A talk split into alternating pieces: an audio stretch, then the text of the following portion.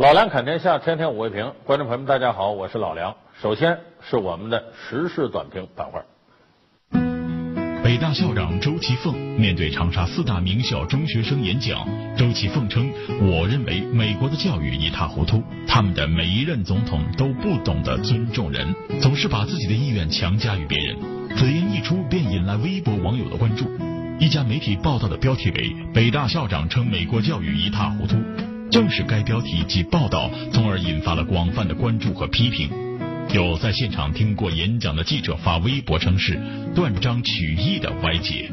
新浪微博网友小乔出嫁这么说：“我看了一下原文报道，有断章取义之嫌，先有不良情绪，再为自己的不满或者偏见或者疑虑，认真寻找他们的事实基础。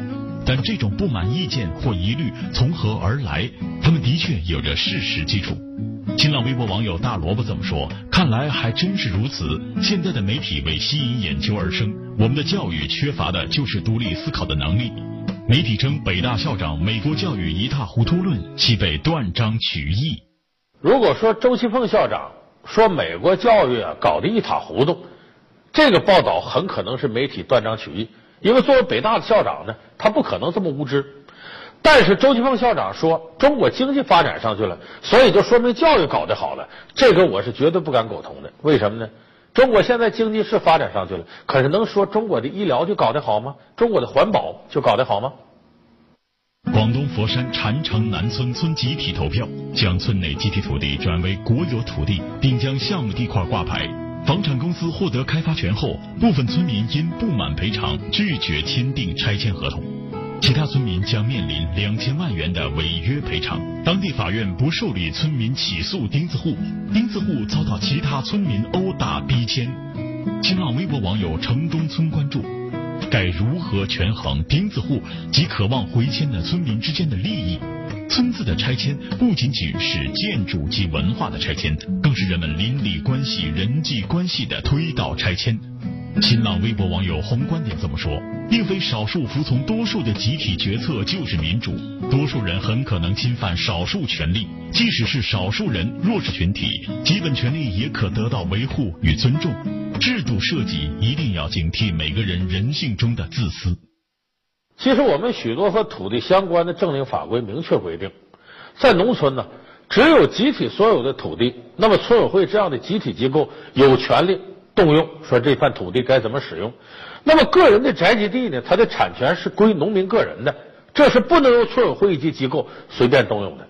那么刚才我们看这条新闻发生的背景呢，恰恰是在很多法令在天高皇帝远的情况下，普遍性违法而导致的多数人对少数人的暴力，这种现象在中国的基层啊，确实不容忽视。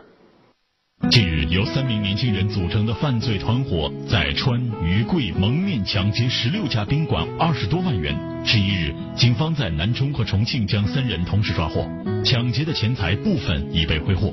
经审讯，三人可谓富家子弟，其中一人曾就读于重点大学后辍学。他们称抢劫主要是觉得刺激。新浪微博网友智航之旅这么说。之所以想这样寻求刺激，是他们对选择这种方式的成本可以控制，对这种行为的法律责任是无所顾忌的。选择做什么，其实是一种利益的权衡。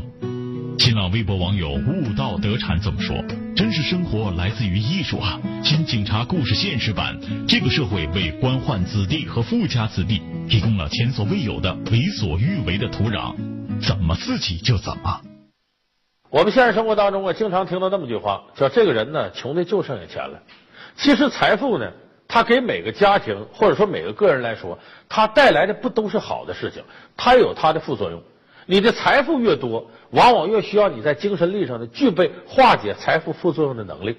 刚才我们看到的这些孩子的家庭，可能在家庭教育上就缺乏这种化解副作用的能力。好，下面进入我们的焦点视频板块。天五位评，且听老梁为您辛辣评说：整容你还敢吗？今晚敬请关注。最新消息，曾是世界第三大隆胸硅胶生产商的法国贝利公司去年停业了。国际刑警组织发出红色通缉令，寻求逮捕法国聚植入修复体贝利公司创始人让·克罗德马斯。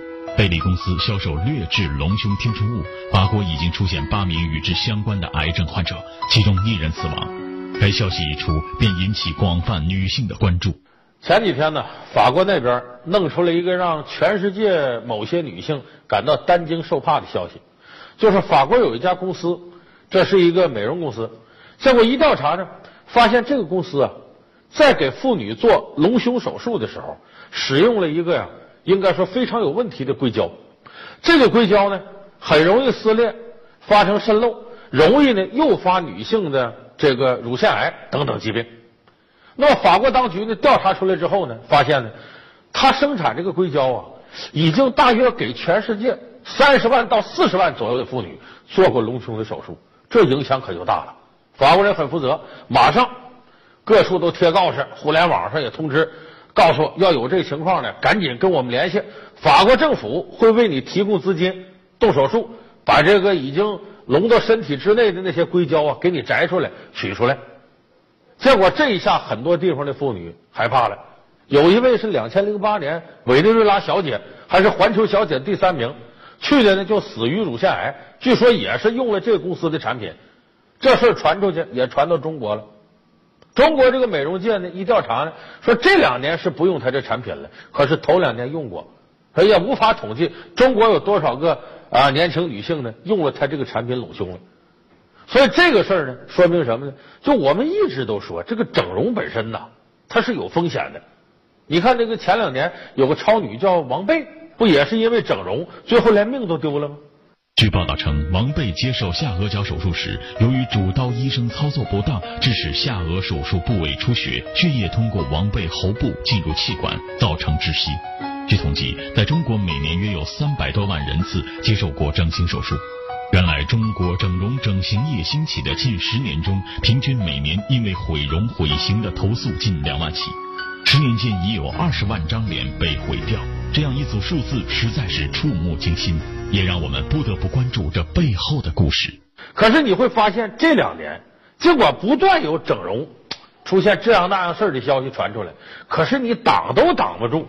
现在这个年轻的，包括有些中年女子，前赴后继的去整容，拉双眼皮啊、垫鼻梁啊、隆胸啊，这都是小儿科。厉害的，整个是乾坤大挪移。你包括这个磨颧骨、磨下颌骨，甚至做更厉害的手术，遍地都是。有人说这怎么挡都挡不住呢？明知道有风险，就为了这张脸美，就下这么大本呢？你看有的机构宣传说整容啊是中华民族传统的文化，这是胡说八道。他们从历史书里摘两句说中国古代女人也整容，其实那是胡说。中国古代有整容这俩字整容是什么意思？大伙儿注意，整是干净整齐，容。是装扮遮掩的意思，这两个词都是动词，不是整你的容貌，而是一个让自个儿干净点、整齐点，一个是把自己不好的地方能遮住。你比方说，咱们有句话叫“女为悦己者容”，这个容什么意思？你知道吗？有人说那就化妆呗，捯饬的漂亮点，包括整容，哪个男人喜欢我，我就给他捯饬，不是那个意思。这个容是遮掩的意思。你比方咱们以前有那么故事，说这个万喜良。到了孟姜女墙头上躲避地主老财追，一看着孟姜女在那呢，踢毽子，毽子落树上了，伸手一够，这胳膊露出来了，完了，让人看见身体了，你就得跟人结婚。那么我们看，这些身体让人看见不行，那女人这脸在外边露着，在封建礼教的时候不也不让人看吗？怎么办呢？容，往脸上涂粉，就是把脸上的皮肤都遮住，到晚上回家了，洗干净的了，就给自个儿丈夫看。所以，女为悦己者容，这个容是遮掩的意思。你看唐代的时候，武则天身边有一个很不错的近臣，叫上官婉儿，哎，也是很有名的才女。武则天跟她的男宠俩人有关系，上官婉儿跟她的男宠俩人也聊天，聊着聊着挺高兴。武则天回来一看，怎么着？你敢这个跟我的男人如何如何？武则天来气了，厉令智昏，拔出剑来，冲上官婉儿就一剑。上官婉儿躲得快，歘，把额头这划个口。这事过去了，上官婉儿一看有疤痕呢，不理想啊，发明了一种化妆方式，叫梅花妆，把这刘海往下一弯，这再贴点什么，哎，你看不出来了。所以过去那个容是遮掩的意思，根本不是说整容整容就把脸上不合适零件折腾折腾，不是那个意思。那么我们现在看呢，这个整容可是完全颠覆了古人那种意识，哎，什么样手都敢下。这一点有很多人说，说是咱们不少的人在这讲，人呐，尤其女人，重要的是心灵美啊，重视外表美太极端，受资产阶级的这个腐蚀。咱们实事求是讲，为什么有那么多女孩子前赴后继去整容？她们不是笨蛋，不是天生的自残。你不能用一些过去的道学精神来约束他们。为什么他们那么多人去整容？这有实实在在的社会背景啊！咱们可以找出很多的证据来。你比方说，有的这个心理学家就研究了，就说相亲的时候，男女见面这头一次约会吧，那么能否进行第二次约会，起决定性因素的是长相。到后来加上你能挣多少钱，这是女的看男的，男的看女的。决定因素是长相，剩下那些都是次要的。能不能有第二次约会？所以相貌对一个人来说不是不重要，是太重要了。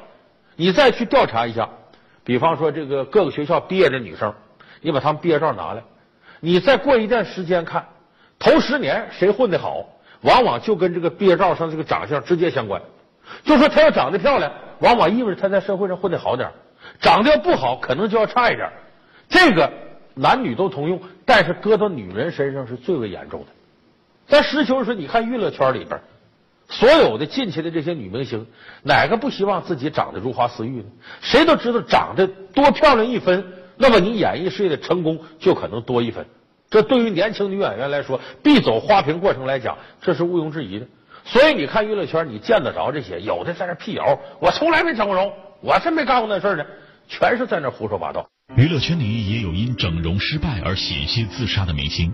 海岩新剧《舞者》中男主角吕浩哲身为海岩之子备受关注，但是人们惊奇的发现吕浩哲容貌大变，网上还一度盛传他曾经整过容。后来吕浩哲在其微博中承认整容。称其为了晒成古天乐那样的黑皮肤，在二零零三年一次日光浴中被严重晒伤毁容，之后更惨遭无良医生忽悠，整容手术失败，导致左脸变形，表情僵硬。原本帅气阳光的他一度陷入绝望，险些自杀。即使没动过大手术，天生丽质，他还害怕衰老呢。打点肉毒素什么的，比方说这鼻子这两边有烫沟，赶紧填平它；这眉头这怎么不对劲，赶紧打一针。那这是为什么呢？这么干好使啊！别拿这些人当笨蛋。他要这么干没用，早就没人这么干了。我对自个儿没好处，我还吃这亏，我还遭这罪，干嘛呀？所以说，整容对现在社会，尤其是对女孩子，它是有用的。我们必须实事求是的、客观承认，整容是有用的。但是，为什么我们又不提倡整容这方面过度，或者说每个人都趋之若鹜去整容呢？因为这里头有一个人生的道理。人这一辈子呀，你不能光看年轻时候。咱们很多人年轻时候很努力，很遭罪，说了那么句话吗，就说你年轻时候不遭罪，你老时候可能遭罪，给将来打点底儿干什么的？他这个表达一个什么意思呢？人一辈子你要动态的看，一个女人拥有如花美貌的年龄不过是十几年，她的大半生要在平凡甚至衰老当中度过。你要从这个角度看的话。你就得全面的看待人的一生。你比方说啊，第一个，假如你现在的年龄啊，容颜都是好时候、漂亮的时候，那么你到了四十岁以上，作为一个女人，容颜衰老是一种必然。你到那时候不再漂亮了，你怎么办呢？你必须一方面让自己的物质财富尽可能积累多点，另一方面呢，一定要精神世界充实起来。过去是说。自古美人如名将，不许人间见白头。那汉武帝有个妃子，临死之前怕皇上看着自己长得不如以前好看了，有病了吗？都遮上不让皇帝看。哎，那是他死的早，咱们这活的长着呢。你必须让自己的精神世界和心理状态能够尽可能的平衡起来。所以说，你在年轻的时候就得预备着这样一种心理：我将来不漂亮了，我有没有足够的精神动力来支撑着我还兴高采烈的活着？活出高质量，活出精神头来，这是第一个。第二个，如果你整容整的很厉害的话，那就意味着你这张脸、你的胸部、你的身材很可能都是假的。那么，当你到一定年岁的时候，你怎么样面对已经变成了假的的自我？这个不是我危言耸听啊！韩国整容比咱玩的早多了，人家大概在七十年代的时候就玩。韩国的整容事业可以说是蓬勃发展。韩国首都首尔以孝亭洞的十字路口为中心，东至清潭十字路口，西至新社十字路口，约三公里的半径范围内聚集了两百余家整形中心。整个韩国共五百家的整形外科，这里就占了百分之四十，使孝亭洞成了世界上独一无二的整容一条街。他的第一波影星整容已经超过二十多年了吗？可是你现在再看看韩国头一波整形的影星，当年在荧幕上大放异彩，漂亮，片约不断，也挣了钱了。可是现在呢，有的人极端到什么程度呢？睡觉眼睛闭不上，就整容整的，想跟人笑一下子，比哭都难看。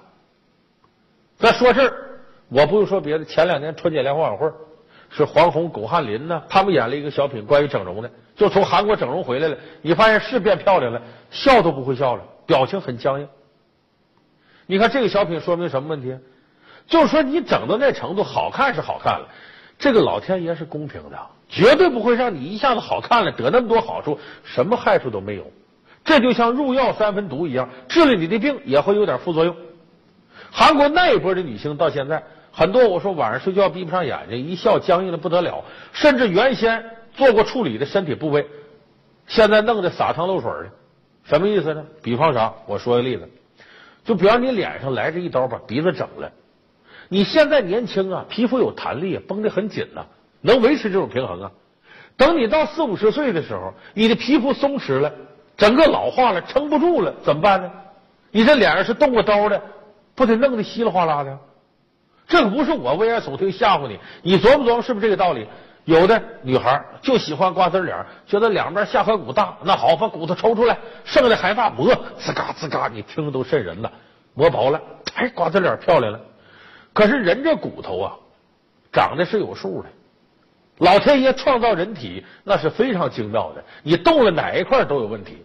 你把那么大块骨头拿走了或者磨薄了，里边的骨组织如果愈合不到一块去，疼还是小事经常出血呀、化脓啊。你说你这脸麻烦不就更大了吗？所以咱们现在有些朋友对这个整容，光看刚整的时候那样，你再往后这些年看，人一辈子三穷三富过到老，不定啥样呢。你年轻时候图漂亮，想没想过过了若干年后，你的中老年生活是什么样的？因为你年轻不过那么十几年，你中老年占你一辈子多长时间？所以咱们不能记前不记后。但是呢，我说这话有的时候呢。用处不大，为啥呢？人呐，不是都看长远的，眼前利益往往是很多人利令智昏。我说到这儿，有的女同志反对了：“老梁，你这是不了解情况。那以前韩国那个整容手术水平低，现在那可不得了了，研究多细呀！你看各个医院的大夫一跟我说，又科学保障，又医学方面，又什么这这讲道理的。我一听，现在这整容厉害呀，整完了啥事没有，胡说八道，那准是骗你的。”把人脸上这块这动刀那动刀来两下，能一点事儿没有吗？而且现在医疗技术再先进，可以保障什么呢？你初次的整容效果可以成功，没问题。但是天底下这个整容手术总有不少是一次成功不了的。如果要有点漏，越修补越完蛋，越修补越完蛋。这就我们经常说整容有风险，你去整的时候一定要谨慎。起码来说，咱们不是。说让大家就都别去整容，你觉得脸有点缺陷什么啥可以，但是呢，必须有一个度。就说首先呢，你要找有资质的医疗机构。现在这个江湖骗子整容的太多了，有的到什么程度呢？咱们以前说过依托这个事儿，就是你比方说美容院，你在那正等着呢，旁边有一个人整的漂漂亮亮的，在这也做个小手术，完了跟你商量，你看我这脸没有？哎呀，漂亮啊，这么好看呢。我告诉你啊，我这在这那儿整的，你看你这跟我一样，鼻子啊有点低，一垫就高了。你别在这那个地方给我整的好，一托把你拽走了。第二个呢，你要对去整容那个机构有一个全面细致了解，他的资质、他带水平如何，以前他做过那么些整容的例子到底什么样，千万不能身边有人说，你看我变成啥样了，就那整的，你就信了。这个社会也骗人图利的多了去了。第三个呢是。不能一而再、再而三的整，哪个问题整完了以后呢？觉得还有点遗憾，轻易别去修补，越修补越容易出漏。最典型的，咱们看迈克尔·杰克逊。杰克逊的整容手术可谓是个大工程。自1981年首次进行了隆鼻手术后开始，他就不断的在自己身体上从头到脚大修理。他接受过十余次面部整容手术，包括六次鼻子、三次下颚、两次嘴唇和一次面颊。为了脱离自己典型的黑人特征，将他黑人的肤色换成了白种人的肤色。明显的黑种人的阔短鼻也整成了白种人高挺的欧式鼻。眉、眼、耳、颧骨也进行了修整，能够面对观众的部位，通通的被宰割了数遍。这已经过世了，他整的最多是哪儿？就那个鼻子。他为什么整呢？小的时候呢，迈克尔·杰克逊是个蒜头鼻子。我们知道杰克逊五兄弟组成个乐队，他爸爸那时候经常就笑话杰克逊，说：“你看你啊，这蒜头鼻子多难看，你就在前面伴舞，快点跳，人家看不清楚。”等杰克逊一点点长大以后呢，这成了他一块心病了。他总觉得自己这鼻子不好看，没有办法在大庭广众之下自由自在的、很有自信的表演，他就琢磨要整。结果呢，他头一次整呢，稍微有点变化呢，他不满意。第二次他不整也不行了，他在台上翻跟头。我们说杰克逊在台上撒欢打滚的，啪一下子鼻子先着地了，碰坏了，又整了一次。结果整完这两次之后，他越看越不顺眼，越看越不顺眼，前后整了六次。鼻子这个东西太敏感了，整来整去之后呢，杰克逊这鼻子经常变形，到什么程度？在家里跟小孩玩，小孩一伸手逗他玩，啪把鼻子敲碎了。你说他倒霉不倒霉？这等于就说人体的机关呢，它其实挺脆弱。要是原装的好办点，你要东弄西弄的，把它的部分功能丧失了不说，还容易变得非常脆弱，容易给你带来许多你想不到的后果。所以我说第三个，大家千万注意，就是说整容的过程当中，一定不能一而再再而三的翻来覆去。你觉得不好，赶紧及时收手，还有救。你要接着不断的修补下去，走南闯北，花很多钱不说，很可能把你最后身体整垮了。你最后比较比较，是你漂亮一点重要呢，还是你的命重要呢？你的健康重要呢？身体你要带一辈子，漂亮就十来年。所以这个账，我相信很多人都算得过来，但是一到现实过程当中。保不齐就糊涂。那么我们今天说到整容这事儿呢，不仅仅要站在想要整容的人身上来说，我们还不妨逆向一下思维。就是现在我们有好多医院呢都有整形科，民间呢也有跟韩国合作的，有不少的这种整形医院。那么不是每一个整形大夫什么样的手术他都能接，有的人擅长整鼻子，有的人擅长拉双眼皮，有的擅长隆胸。结果他这挂着个博士什么这头衔，好像什么他都能整，不是那样。那么，作为医生来讲，你也得看，有些人来找你整形，你不要接。比方第一种，被他的这个父母或者谁呀给压来的，你得赶紧整整这个。就是他本人不怎么情愿，被人家胁迫来的，这个你不要给他整，之后容易留下很多隐患，留下很多数不清的纠纷和官司。第二个呢，要是这个想要整容的女孩呢，缠着你一个劲儿问你，这行不行啊？别有啥后遗症啊？怎么能给我整好啊？他始终要这么问，你最好先别给他动这手术，这容易后边有纠纷，他不大相信你。第三类呢是呢，一个劲儿说大夫你真是神医呀，你看你整这些都多漂亮啊，你一定得给我整这么漂亮，说明他心里期望值很高。如果你没有把握百分之百达到的期望值，你也别轻易给他弄。最后一个最关键，很多这个女孩来了，拿出一个画报来，大夫你看，就照章子怡这给我整，啊，就照这个范冰冰这给我整。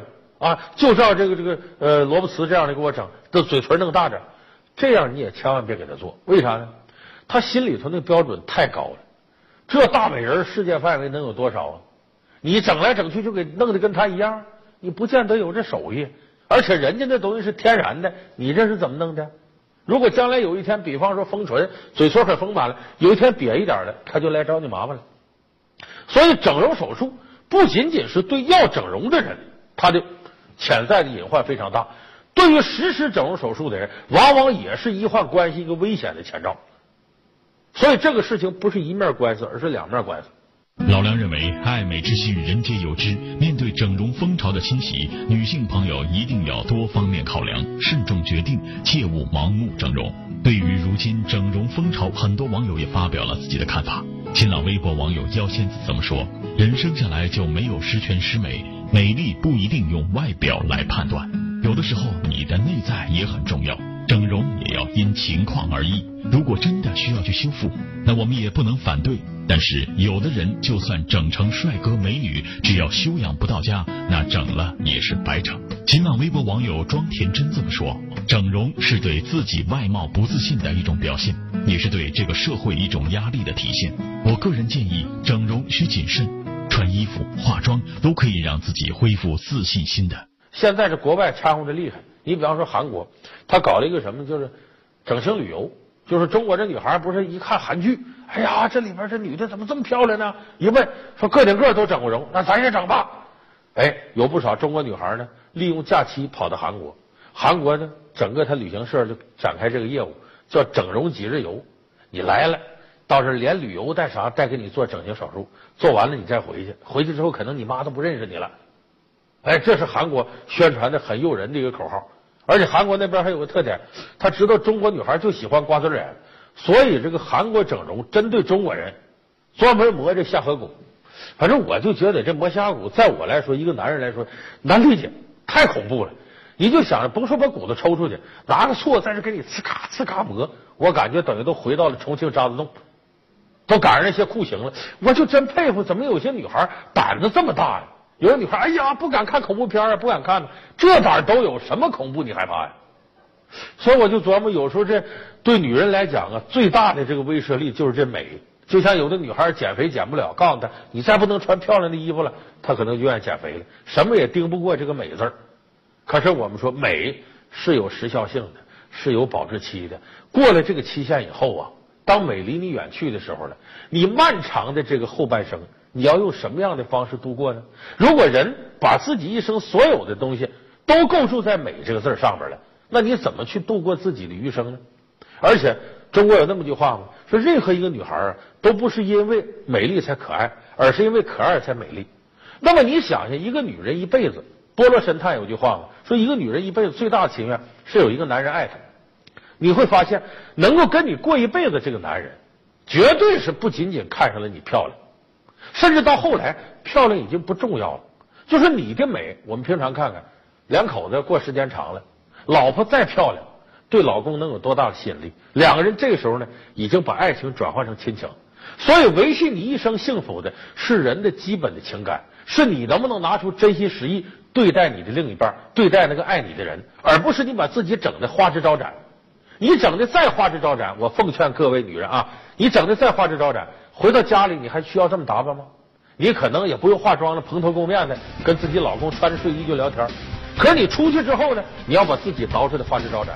所以时间一长，你会发现，别的男人看到的是你的精装本，你自己老公看到是你的平装本，很随便的。